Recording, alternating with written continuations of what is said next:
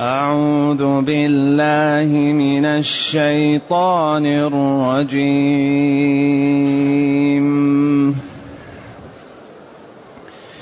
وداود وسليمان إذ يحكمان في الحرث إذ نفشت فيه غنم القوم.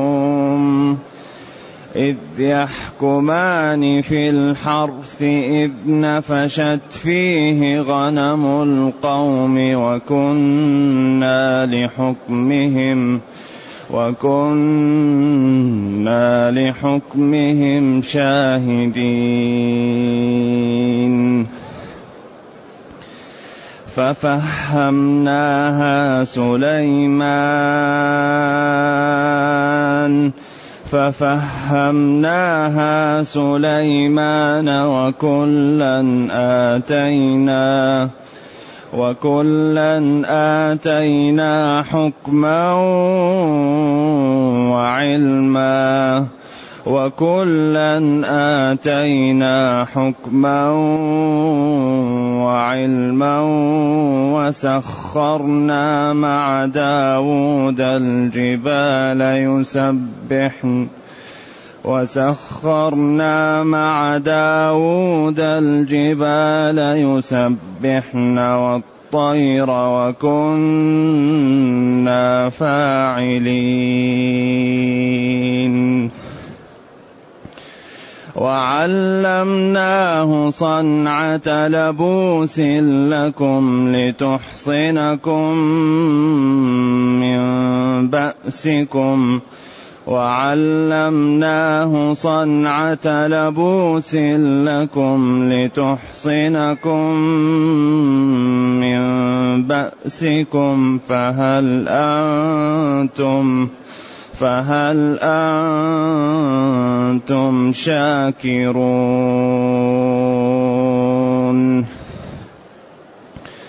ولسليمان الريح عاصفة تجري بأمره إلى الأرض التي باركنا فيها. وكنا بكل شيء عالمين.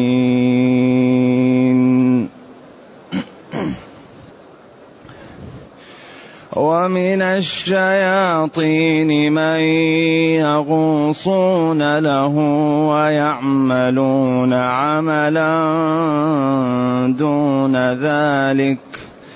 ومن الشياطين من يغوصون له ويعملون عملا دون ذلك وكنا لهم وكنا لهم حافظين.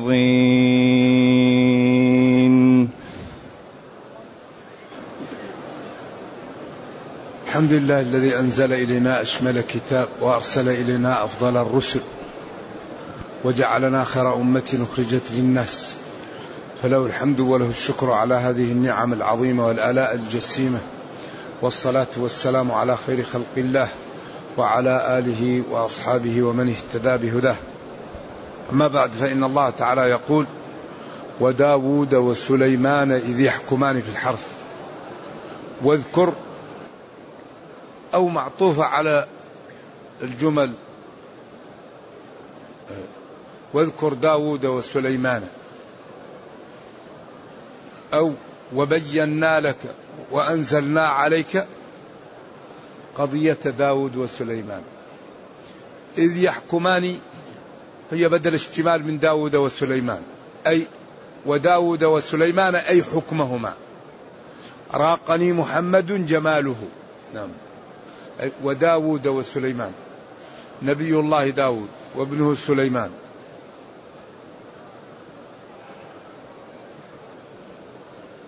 حين يحكمان في الحرث وقت حكمهما في الحرث إذ نفشت فيه غنم القوم. الحرث هو الزرع والنفش الراعي في الليل. إذا ذهبت الدواب في الليل وجاءت يقال نفشت. أما في النهار يقال سرحت أو سربت أو هملت مشت. أما في الليل يقال نفشت. ذلك اللغة مفرداتها كثيرة. ولذا كل ماعون له اسم. ماعون الماء يسمى القربة. وماعون الحليب يسمى الشكوى. وماعون السمن يسمى العكة وماعون الحب يسمى الظبية أيوة فالعرب عندهم مفردات كثيرة. يعني عندهم توسع في المفردات والتعبير. واذكر يا نبيي قضية وقصة داود وسليمان. وشأنهما حين يحكمان في الحرث الذي جاءته غنم القوم في الليل وأفسدته ولم تترك منه شيئا. جاءت الغنم لهذا الحرث الظاهر أن الغنم كثيرة وكانت الغنم في حاجة إلى أن تأكل وكان هذا الأكل شهي فالتهمته إذ نفشت فيه غنم القوم وكنا لحكمهم شاهدين. قيل حكمي داود وسليمان وأقل الجمع اثنان.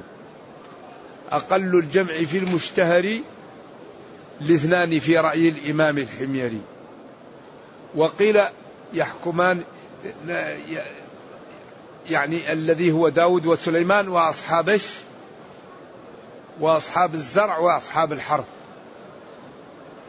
لحكمهم حكم داود وسليمان وأصحاب الخصومة. شاهدين أي حاضرين غائبين. بعدين قال ففهمناها سليمان. ففهمناها سليمان. هنا وقفة أولا مع ماذا قال داود وماذا قال سليمان. وهل هذا الحكم في شرعنا باقي أو يختلف؟ أمور تحتاج إلى بعض البيان. وهل كان حكمهما باجتهاد أو كان بوحي؟ وعلى أنه بوحي كيف حكم هذا وحكم هذا؟ أقوال للعلماء. أقواها وأسعدها بالدليل أن حكمهما كان باجتهاد. وأن داود قال لأصحاب الغنم سلموا غنمكم لأصحاب الزرع. لأن غنمكم أفسدت الزرع والظاهر أن الزرع ثمنه كان قريبا من ثمن الغنم فخذوا آه، الغنم بدل الزرع.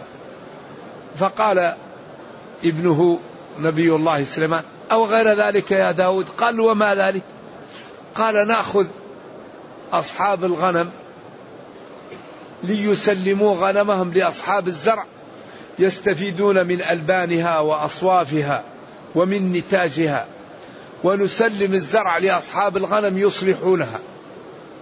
فإذا كانت يعني الزرع على الوقت الذي نفشت فيها الغنم سلمنا لأصحاب الزرع الزرع وسلمنا لأصحاب الغنم الغنم. قال له تمام. هذا هو الحكم. إذا وقال ففهمناها سليمان. يفهم أن سليمان صاحب علم وفهم وأن داود صاحب علم وصاحب فهم ولكن في هذه الفهم كان مع من؟ كان مع سليمان لأنه قال ففهمناها سليمان. يفهم من دليل الخطاب أن داود ما فهمها.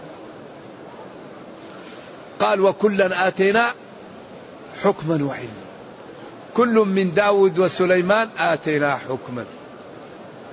وقد حصلت لهم أيضا قصة وهي في الصحيح أنه جاءت كانت امرأتان كل واحدة منها ما معها ولد.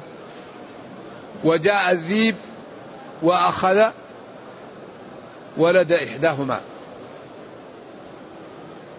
فقالت إحداهما للأخرى الذي أخذ ولدك. وقالت الأخرى الذي أخذ ولدك. فجاءوا لداود فقضى به للكبرى للمرأة الكبيرة. فمروا بمن؟ فمروا بسليمان. فقال أعطوني المدية أعطوني السكين. قال الراوي لم أسمع السكين قبل ذلك الوقت ما كنا نعرفها إلا بالمدية. فقالت إحداهما وما لا تريد به؟ قال أقسم بينكما الولد. فقالت الصغرى يرحمك الله هو ولدها. فعلم أن هذا من الشفقة وقضى به للصغرى. هو ولدها قالت. أما الكبيرة فإن رأت ولد الحمد لله وإن لحقت المصيبة بالأخرى ما هي مشكلة؟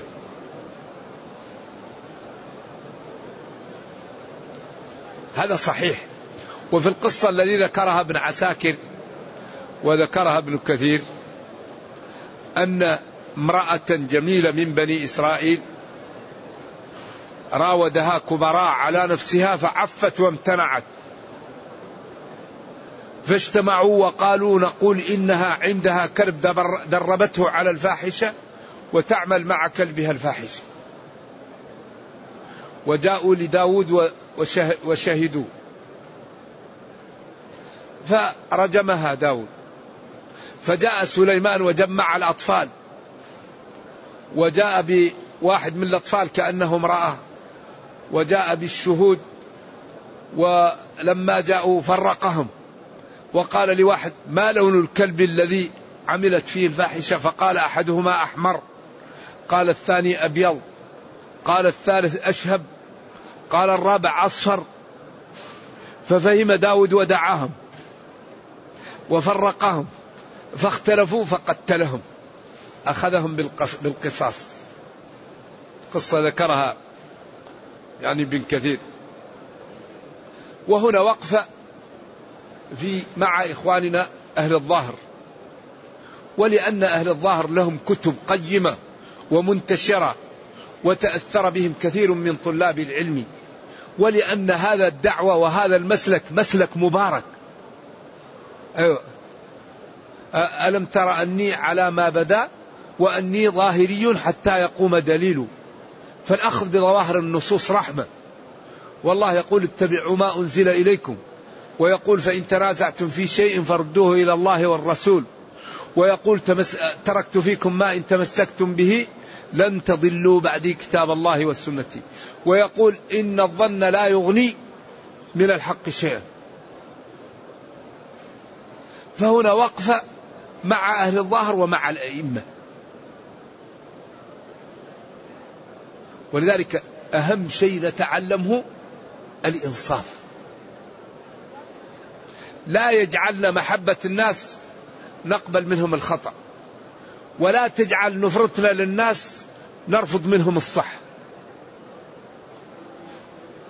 فهنا آه، يعني بحث العلماء والبحث مستفيض في كتاب القياس واستفاض في الوالد رحمة الله عليه في الجزء الرابع من أضواء البيان عند هذه الآية. وأشار له في سورة بني إسرائيل عند قوله تعالى فلا تقل لهما أف. وهنا خلاصة الأمر أن الذي عابوه الظاهرية وتكلموا عليه القياس الفاسد وأن الذي نصره الأئمة وعملوا به القياس الصحيح. إذا يكون الكلام ما هو في محل واحد. يكون الكلام ما هو منصب في محل واحد. أنت تتكلم عن زيد تقول زيد ابن تقول زيد ولد تقول زيد أخ. الجهة ما هي جهة. هو ابن لرجل وأب لرجل وأخ لرجل آخر. إذا ما يكون الكلام منصب في محل واحد. فأهل الظاهر الذين عابوا القياس وتكلموا عليه وذموه المقصود به القياس الفاسد. والقياس الفاسد الأئمة الأربعة يردونه والعلماء لا يقبلونه. والذي مدحه لأئمته وأخذوا به وجاءت الشريعة وقررته وأثبتته هو القياس الصحيح. هذا هو الخلاصة. ولذا أهل الظاهر عند منعهم القياس لأن القياس لا يخلو من أن يكون المسكوت عنه مساوي للمنطوق به أو أولى منه مع اليقين بنفي الفارق. يكون نفي الفارق محقق. أو لا يكون مساوي له أو أقوى منه لكن نفي الفارق غير محقق. يعني مظنون ظن قوي. فهذه الأمور هي التي وقعت فيها الخلاف ولذلك بعض أهل الظاهر يعني تناولوا من الأئمة وتناولوا من العلماء وبالأخص صاحب المحلى على علمه وفضله وكثرة استدلاله بالنصوص. ونحن نقول هو على فضل وعلى دين ولكن الحق أقرب منه الأئمة منه. وقولهم أقوى من قوله في كثير من الأمور التي استدل بها. فالله يقول فلا تقل لهما أف. طيب إذا الله لم قال فلا تقل لهما أف. أف. أدنى كلمة تدل على التضجر. طيب هل يجوز الضرب؟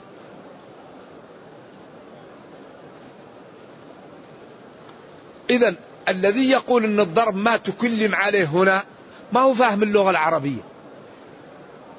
الضرب تكلم عليه وتكلم على أكثر منه. واضح؟ طيب يقول نحن قال لا تقل لهما أف لكن الشريعة سكتت عن الضرب. كيف سكتت عن الضرب؟ ولذلك هذا يعني يقول له آه، القياس في معنى الأصل. فالمسكوت عنه أولى بالمنطوق به ونفي الفارق محقق لأن المنهي عنه أذية الوالدين والضرب أشد أذية من التأفيف. كذلك أشهدوا ذوي عدل منكم. طيب إذا جاء بأربعة شهود ما هو أولى بالقبول؟ إذا ما يحتاج.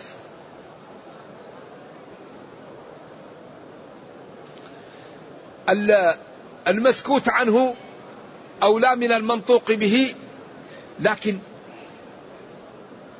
نفي الفارق مظنون لأن النبي صلى الله عليه وسلم نهى عن التضحية بالعورة.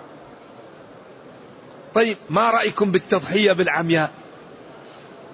أليست العمياء أشد عيبا من العورة؟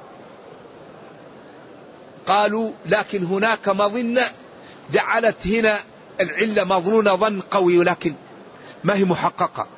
قالوا لأن العورة ترعى بنفسها ونظرها للرعي ناقص فيكون سمنها ناقصا لأنها لا ترى إلا بإحدى عينيها فبعض الرعي لا تراه فيكون أكلها ناقصا فيكون سمنها ناقصا. أما العمياء فيؤتى لها بالعلف فتأكل حتى تشبع وتسمن. إذا مظنون وإن كان العيب في العمياء أشد لكن نفي الفارق هنا مظنون لأن العمياء تعلف ولا تأكلش من نفسها. كذلك قال من عتق شقصا له من عبد عتق عليه الباقي. قالوا من عتق أمة؟ قالوا هل العبد مثل الأمة هنا أو لا؟ قالوا النصوص واضحة لأنه هنا مساوي. ليس أولى منه وليس أقل منه. أما في العماء أولى منه. لكن الفارق مظنون. قالوا ولكن يمكن أن تكون الشريعة تتشرف لعتق الرجال لأن الرجل تكون به الإمامة وتكون به الجماعة وتكون به الجمعة وتكون به الولاية وتكون به القيادة. أما المرأة فذلك ناقص فيها. إذا بقي الفارق مظنون لنتيجة لهذه الأشياء. والشريعة أحبتي معللة. لما وضعت شريعة وضعت معللة. لذلك لها مقاصد ولها أمور والذي لا يجعل أن الشريعة معللة هذا يجد أشياء يقع في مشكلة. ولذلك قال له أينقص الرطب إذا جف؟ قال نعم. قال لا إذن. قال عمر سأل النبي صلى الله عليه وسلم عن القبلة للصائم قال أرأيت إن تمضمضت فسد صومك؟ قال لا قال كذلك. قال أرأيت إن كان على أبيك دين أكنت قاضية؟ قال نعم قال دين الله أحق بالقضاء. الرجل الذي جاء للنبي صلى الله عليه وسلم وقال إن زوجي ولدت غلاما أسود. يعني وأنا أبيض أو أصفر أو أحمر. يعني يخالف لوني. فهنا صلوات الله وسلامه عليه تكلمهم من البيئة. قال له ألك إبل؟ ما قال له ألك أجداد. لأن الإبل عايشة ويحبها. ألك إبل؟ قال نعم. قال ما ألوانها؟ قال حمر. والأبل الحمر كمان عند العرب. أحب إلي إيش؟ حمر النعم. قال حمر. قال له هل فيها من أورق؟ أورق حمامي فيه بياض مع سواد. قال له نعم إن فيها لورقا قال له من أين جاءه؟ قال له لعل عرقا نزعه. قال له للولد لعل عرقا نزعه. فامتلأ الأعرابي فرحا. استوعب وما تكلم وفهم. أصل وفرع وعلة وحكم. نعم. الآباء والأجداد الأصل. والفرع هو مغاير. والعلة العرق اللي نزعه والحكم أنه ولده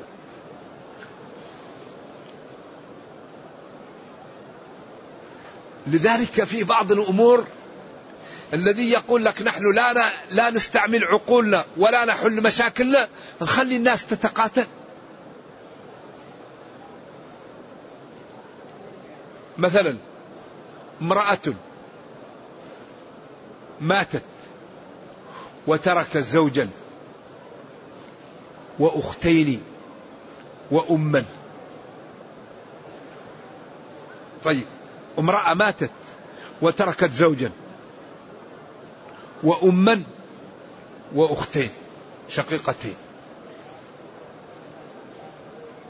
طيب ما فيه مال فيه نص وفيه ثلثان وفيه سدس. ما يمكن مال يكون فيه نص وثلثان وسدس. طيب قال الزوج والله لا أخذ إلا النصف كاملا. قالت الأختان والله لا نأخذ إلا الثلثين كاملا. قالت الجدة الأم والله لا نأخذ إلا السدس كاملا. طيب نتركهم يتقاتلون؟ ما الذي نعمل؟ لابد أن تحل القضية. وما فيه مال فيه ثلثان ونصف والسدس. طيب لابد نستعمل العقول. وجعل لكم السمع والأبصار والأفئدة لعلكم تشكرون تشكرون الله. ولذلك وضع الدين في قوالب كل ما استجد شيء يحل. لذلك ليه نحن نقول لا بد أن نعطي وقت لهذا الدين لنفهمه ولنستنير به ولننقذ البشرية به. نحن في حاجة ماسة إلى فهم هذا الكتاب لإنقاذ البشرية. الآن أكبر شيء يواجهه العالم الاقتصاد. قالوا ما في حل لمشاكل العالم إلا بالاقتصاد الإسلامي ما هو قال لكم ربكم أحل الله البيع وحرم الربا. ما في لأنهم هم غرقوا الآن. ما في حل إلا الاقتصاد الإسلامي. أو العالم يروح في دمار. فإن لم تفعلوا فأذنوا بحرب. الآن غصبا عنهم يتعاملوا بالتعامل الإسلامي لأن ما لا مناص منه. دين دين صحيح. فقال العلماء أرأيت إن مات وترك ست دنانر وهو يسال فيه سبعة أو ثمانية أو تسعة ما الذي نعمل؟ قال نجعل الستة ثمانية ونقسم عليهم بنسبهم. قال أعمل ذلك في العون كل واحد ينال قليل من النقص ويكون العدل للجميع. إذا هذا حل وسط. أما يقول هذا نأخذ والثاني يسقط لا. لذلك هذه الشريعة معللة وأحكامها مبينة والأئمة الأربعة رضي الله عنا وعنهم فقههم تجاوز القنطر. وهذا لا يعني إنهم لا يخطئون ولان كل واحد منهم ثبت عنه بالأسانيد الصحيحة إذا صح الحديث فهو مذهبي ولأن مذاهبهم مخدومة وطرق الاستنباط وطرق الترجيح وطرق الاستدلال استقرأوها بحيث لا يمكن أن يأتي أحدنا الآن بطريق جديدة. كل طرق الاستنباط والترجيح جاءوا بها وبينوا ووضعوا وكل واحد منهم يقول إذا صح الحديث فهو مذهبي وقد أتى بها الشيخ ناصر الدين رحمة الله علينا وعليه في كتابه القيم صلاة النبي صلى الله عليه وسلم كيف تراها من التكبير إلى التسليم. فأتى بأسانيد عن الأئمة الأربعة أن كل واحد منهم ثبت عنه إذا صح الحديث فهو مذهبي. وقد نظمها أخونا الفلاني في أحد طبعات المغني لبن قدامة. قال أبو حنيفة الإمام لا ينبغي لمن له إسلام أخذ بأقوالي حتى تعرض على الكتاب والحديث المرتضى. ومالك إمام دار الهجرة قال وقد أشار نحو الحجرة كل كلام منه ذو قبول ومنه مردود سوى الرسول صلى الله عليه وسلم والشافعي قال إن رأيتم قولي مخالفا لما رويتم من الحديث فاضربوا الجدار بقولي المخالف الأثار وأحمد قال لهم لا تكتبوا ما قلته بل أصل ذاك فاطلبوا فاسمع مقالة الهداة الأربعة واعمل بها فإن فيها المنفعة لقمعها لكل ذي تعصب والمنصفون يكتفون بالنبي صلى الله عليه وسلم. إذا لا بد أن نحترم الأئمة ونترحم عليهم ونقدم آراءهم على آرائنا. ولكن إذا جاء النص ورأينا النص الصحيح الثابت إذا جاء نهر الله بطل نهر نعقل دعوا كل قول عند قول محمد فما آمنوا في دينه كمخاطري. ونقول هؤلاء أئمة علماء لكن ليسوا معصومين من الخطأ. ونحن ناس جهال قد تكون عندنا جزئيات صح وهي عند الأئمة خطأ وهذا لا يرفعنا إلى العلم ولا ينزلهم هم عن العلم فيبقى هذا عالم أخطأ في جزئية ويبقى هذا جاهل أصاب في جزئية والأمر سهل. إذا الحق يقبل ممن قاله والخطأ يرفض ممن قاله.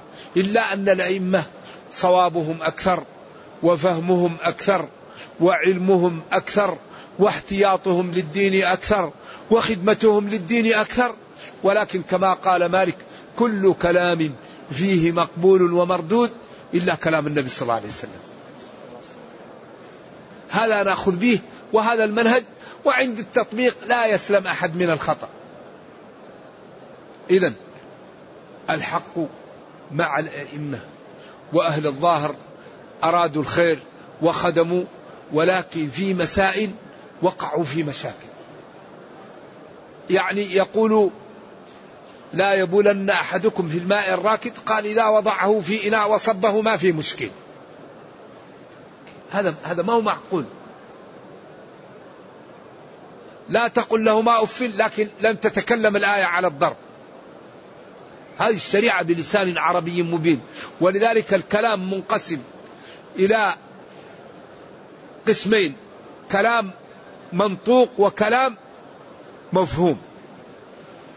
والكلام يفهم من النطق في محل النطق يقال له منطوق.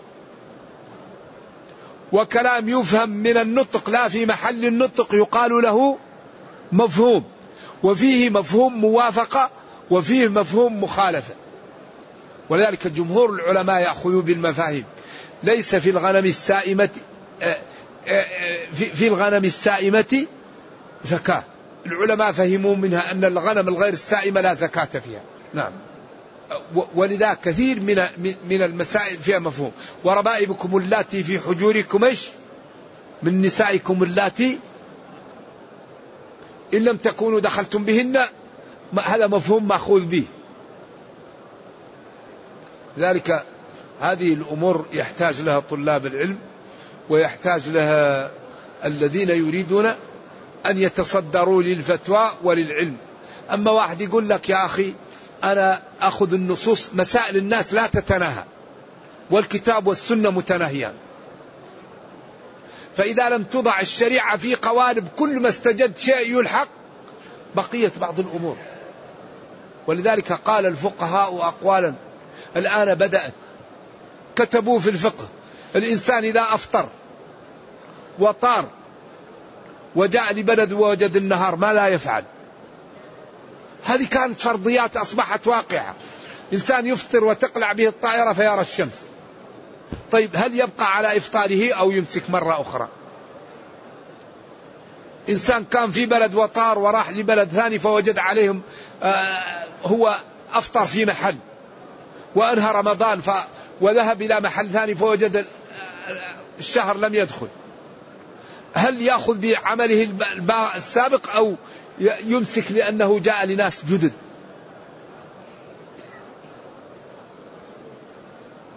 إذا نحن أهم شيء لا نستعجل ولا ننكر على المخالف إلا بعد أن نعلم أدلته. قبل أن تنكر على مخالفيك اعلم أدلته. ما دليلك على ما تقول؟ ثم إننا ينبغي أن نتعود الإنصاف أنت درست غيرك درس. أنت خشيت غيرك خشية. أنت تخاف النار غيرك يخاف النار. أيوة فلا تزكوا أنفسكم هو أعلم بمن اتقى. فلذلك لا ينبغي للإنسان أن يرى أن رأيه أحسن من غير رأي غيره وأن الحق معه. لا. الحق مع الكتاب والسنة. الحق مع النصوص. ما هو مع أي واحد. مع الذي معه الكتاب والسنة. ولذلك ينبغي دائما أن نعرض على من يخالفنا ما عندنا على النصوص. ويعرض ما عنده على النصوص ومن عنده الحق يقبل. لذلك ربنا يقول قل لا تسألون عما أجرمنا. سمى عمل الصحابة إجرام. قال ولا نسأل. وكفرهم سماه عمل من باب يش تنزل وأخذهم بالقرب. وينتزع أماكن الاتفاق مع أهل الكتاب ليؤلفهم لسماع الحق. وقولوا آمنا بالذي أنزل إلينا وأنزل إليكم وإلهنا وإلهكم واحد ونحن له مسلمون. ينتزع أماكن الاتفاق مع أهل الكتاب ليدعوهم إلى الدين. ما قال لهم يا يا يهود تعبدون عزيرا ويا نصارى تثلثون فهلموا لهذا الدين وادخلوا فيه قبل أن تدخلوا جهنم عليكم لعائن الله. ما قال لهم هذا؟ قال قولوا آمنا بالذي أنزل إلينا وأنزل إليكم وإلهنا وإلهكم واحد ونحن له مسلمون.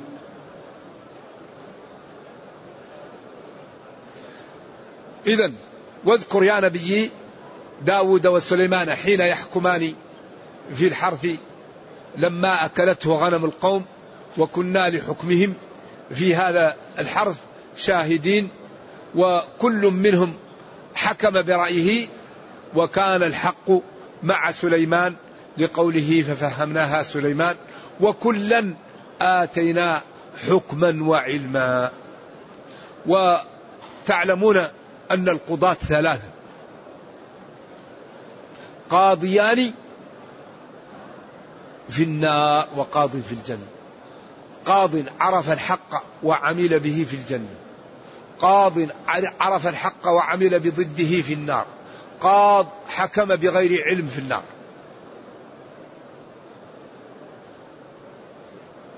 ولذلك إذا اجتهد الحاكم وأصاب فله أجران.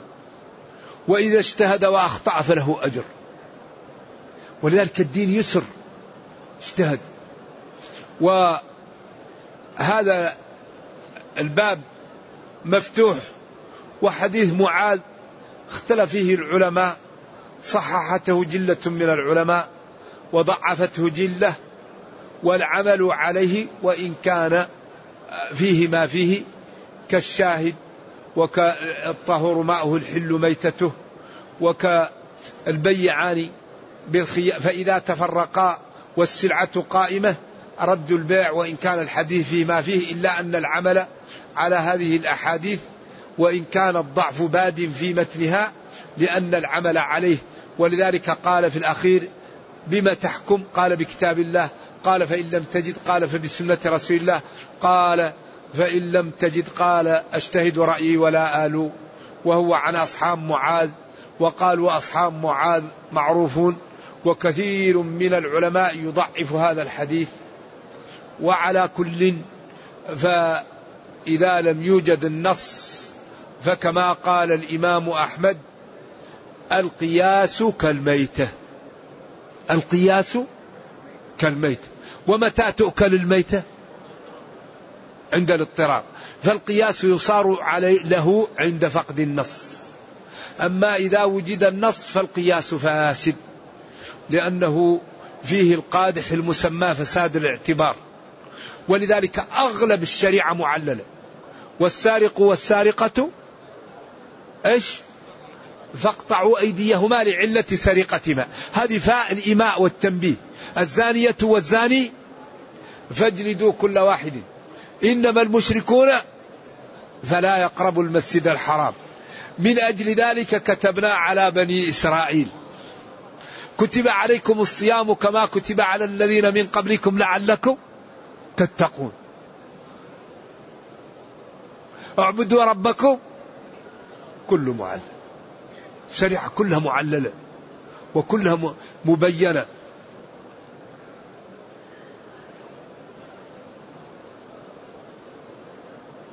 فلذلك ديننا دين معلل ومبين فينبغي أن نعلمه وأن نعطيه الوقت.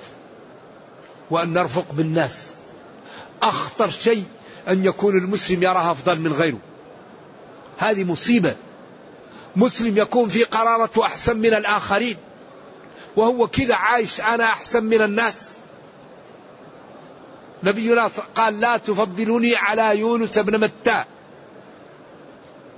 لا تفضلوا بين أنبياء الله.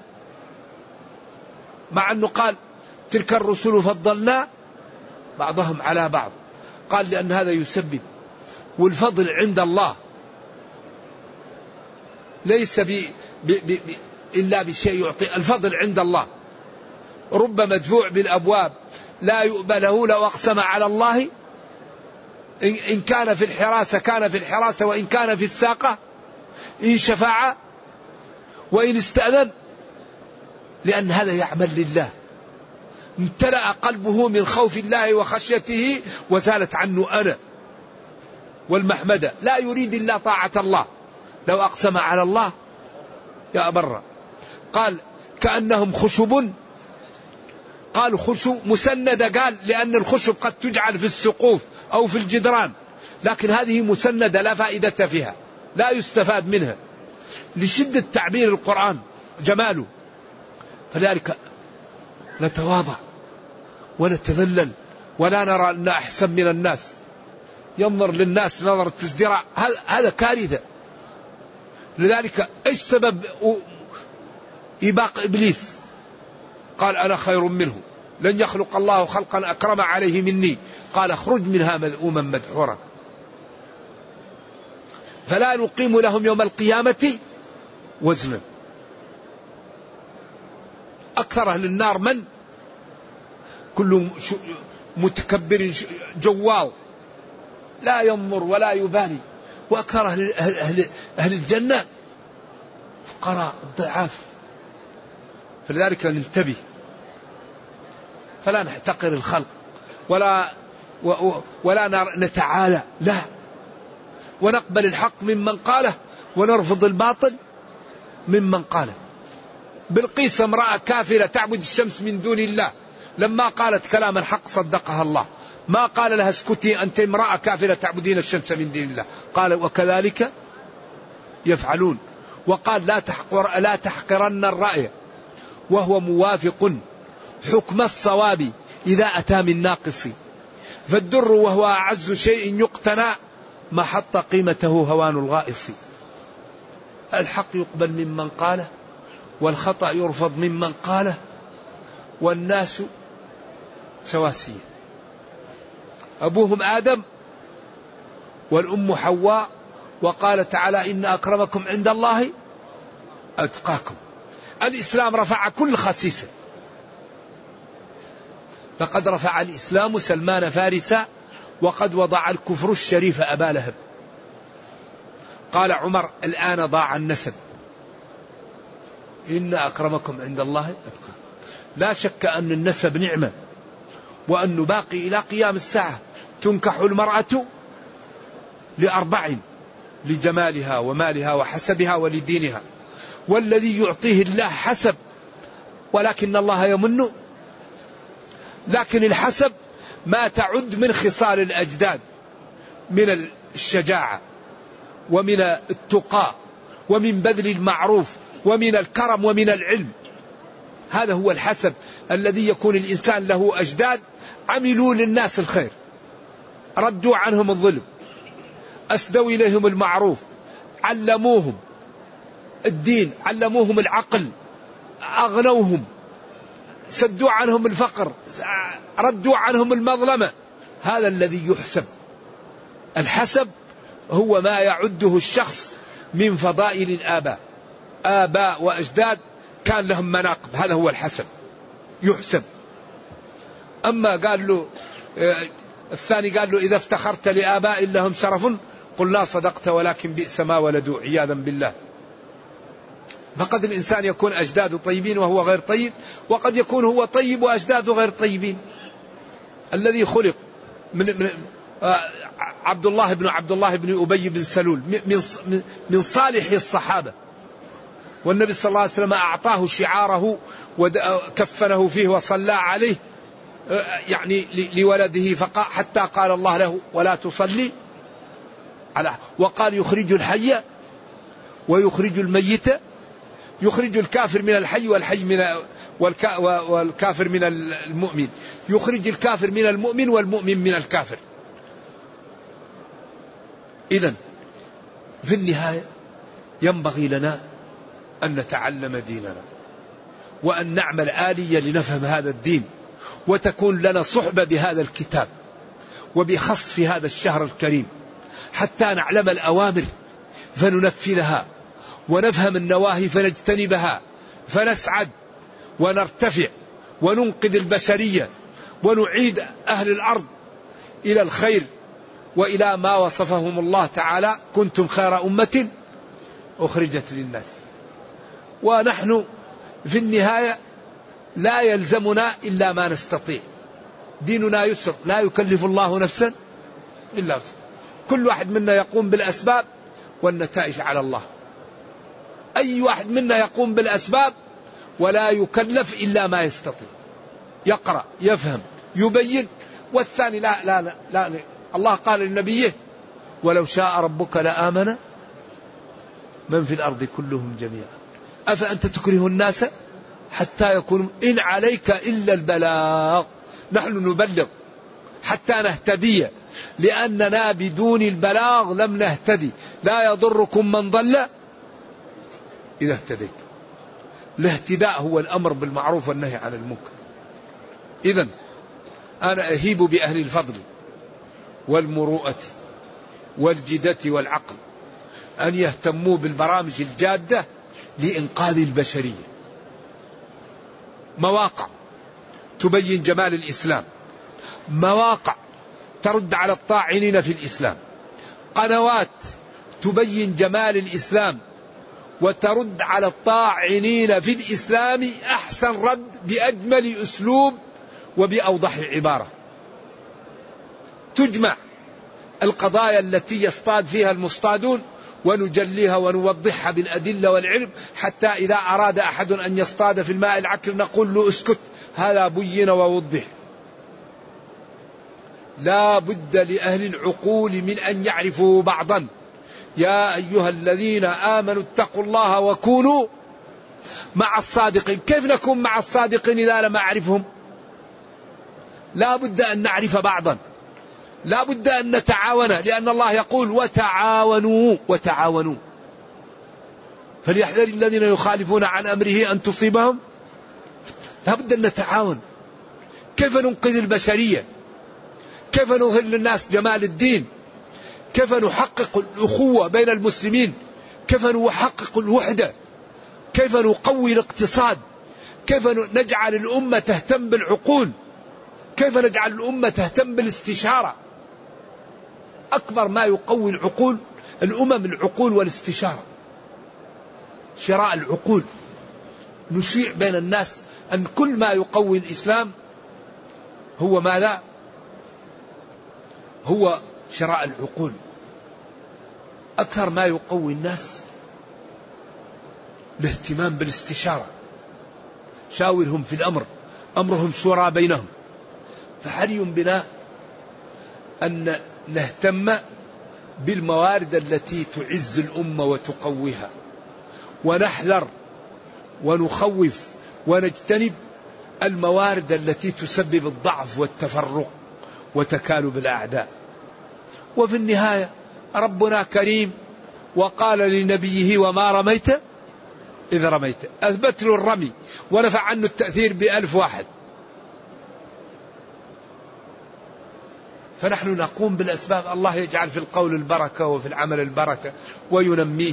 نرجو الله جل وعلا أن يرينا الحق حقا ويرزقنا اتباعه وأن يرينا الباطل باطلا ويرزقنا اجتنابه وأن لا يجعل الأمر ملتبسا علينا فنضل. اللهم ربنا أتنا في الدنيا حسنة وفي الآخرة حسنة وقنا عذاب النار. اللهم اختم بالسعادة آجالنا. واقرم بالعافية غدونا وآصالنا واجعل إلى جنتك مصيرنا ومآلنا يا أرحم الراحمين. اللهم اغفر لنا ذنوبنا كلها دقها وجلها أولها وآخرها علانيتها وسرها. اللهم اجعل آخر كلامنا في الدنيا لا إله إلا الله. سبحان ربك رب العزة عما يصفون وسلام على المرسلين والحمد لله رب العالمين والسلام عليكم ورحمة الله وبركاته. سائل يسأل يقول إنه يعتنق المذهب الشافعي أو من من بلد أهله يعني يتبعون الإمام الشافعي رضي الله عن الجميع. وتعلمون أن الإمام الشافعي والإمام مالك يقنتون في صلاة الفجر فمالك قبل الركوع والشافعي بعد الركوع. فيقول إذا صليت مع ناس لا يقنتون ما لا أفعل. لا تقنت. ما في أحد قال أن القنوت واجب ولا سنة مؤكدة. مندوب. ولذلك عند المالكية من سجد للقنوت بطلت صلاته. طيب شيء إذا ترك الإنسان سجد له بطلت صلاته. إذا ترك الإنسان لا شيء عليه. والقنوت إذا قنت لا غبار وإذا تركوا لا غبار. ولذلك هذا من المسائل التي هي وسع فيها. القنوت مرة ترك مرة. التورك الافتراش رفع اليدين عند القيام وضع اليد على الصدر وضعها هنا وضعها تحت السرة. هذه روايات. كون إني أنا يكون أرجح عندي كذا هذا شيء لي أنا. لكن السدل ما ثبت. ما ثبت السدل ابدا. ولكن ثبت وضع اليد اليمنى على اليسرى في الصلاة قبض اليد. سئل مالك عن القبض فقال لا اعرفه وفي المدونة وفي واكرهه في الفرض. لكن مالك قال إذا صح الحديث فهو مذهبي واراه في الموطأ. إن من كلام النوبة إذا, إذا لم تستحي فاصنع ما شئت وأن نضع إيماننا على شمائلنا في الصلاة. وبعدين الله يقول اتبعوا ما أنزل إليكم. لكن من حطهم كذا وحطهم كذا؟ الأمر سهل لا يبطل الصلاة ولا نجعل من الحبة قبة. لكن نقول الأقوى هكذا واتباع السنة أولى نعم. يقول معتمر خارج السعودية مقيم خلال فترة قليلة. سؤال. أنا أفطر وأكل وأشرب فما الحكم في ذلك؟ جائز. وقد يكون أفضل لك إن أردت أن تأخذ بالرخصة. المسافر المتصف بالسفر يحل له الإفطار. فإن كان الصوم يتعبه فالأفضل له الإفطار بلا خلاف. وإن كان الصوم لا يتعبه فهو محل خلاف. من العلماء من يقول أفضل له الصوم ومنهم من يقول أفضل له الفطر فإن أفطر ليأخذ بالرخصة هذا أفضل. ولذلك قال فمن كان منكم مريضا أو على سفر الظاهرية قالوا بعضهم قال لا يصح منه الإفطار الصوم لأنه قال فعدة من أيام أخر.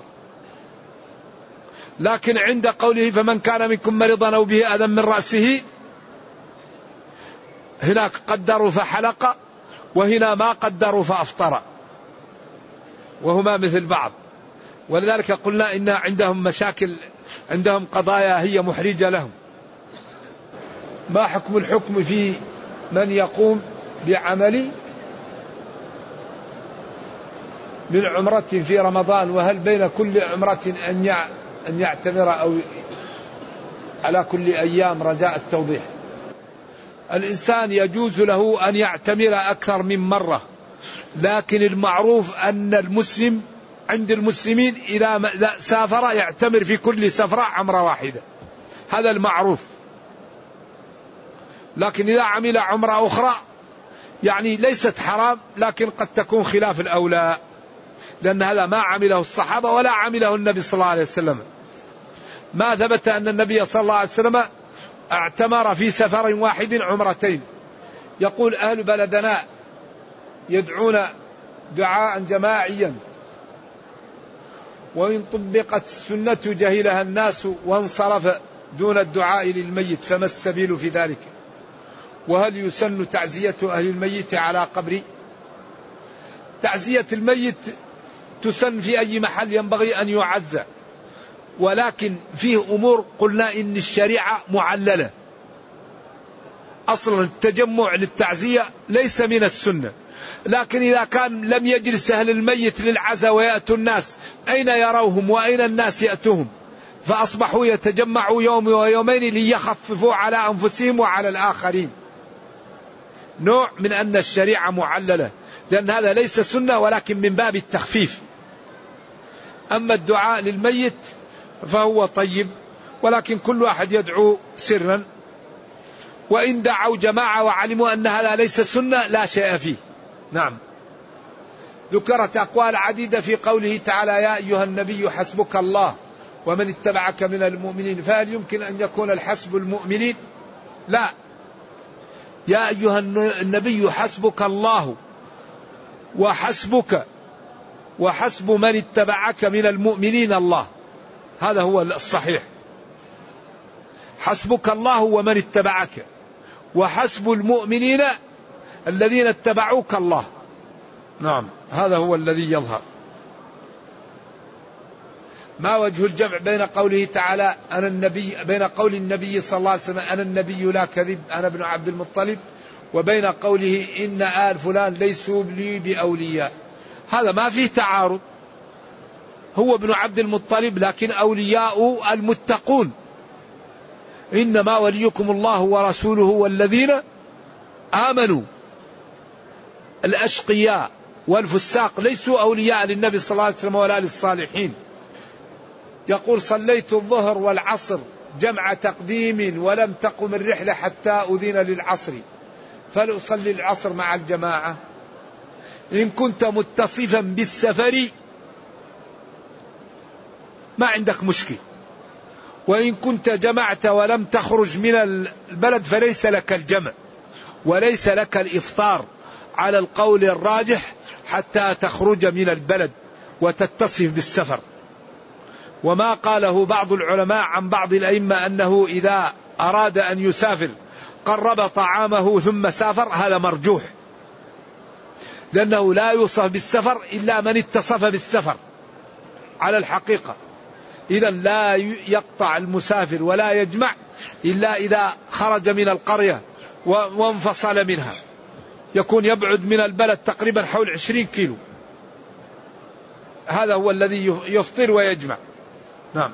أما إن كنت أصلا مسافر ما عندك مشكلة. وإن كنت لست مسافر فليس لك الجمع وليس لك القصر. صحة حديث أربعين صلاة لا تفوته صلاة لا يصح. حديث نبيط بن شريط والعلماء يقولون غير صحيح لكن صلاة الجماعة والمحافظة على الصف الأول وعلى تكبيرة الإحرام خير كله فالذي يستطيع أن يعمله لا يقصر فيه لكن الحديث لا يصح. نعم. بعد الرفع من الركوع يطيل الإمام. ما هو الدعاء؟ حمدا كثيرا طيبا مباركا فيه. إلى آخر الدعاء المشهور. نعم. يقول أوصي لرجل وهذا الرجل من الورث ولكن حين تقسيم التركة لم يبقى له شيء.